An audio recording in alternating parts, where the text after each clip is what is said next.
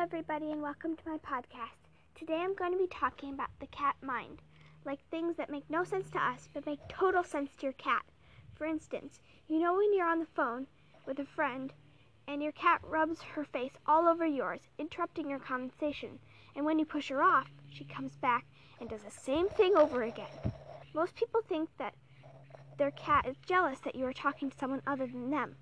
But actually, the cat has no idea that someone's on, on the other line. In fact, she thinks that you're talking to her. Since you're probably talking in a calm voice, she responds positively towards you, therefore rubbing against you. Another thing that puzzles me is my dominant cat never buries his poop. What's up with that? Well, it turns out that in the wild, dominant cats will display their feces because it's a strong sign of dominance. Our male cat does this it's kind of uncommon. But if your cat does this, but if your cat is doing this, that's probably why. Now, I bet that someone has cats that someone that has cats at least has once wondered in their life why cats knead when they are content. The kneading has to do with their kittenhood. You see, when they were kittens, they would knead their mothers to get milk to flow better.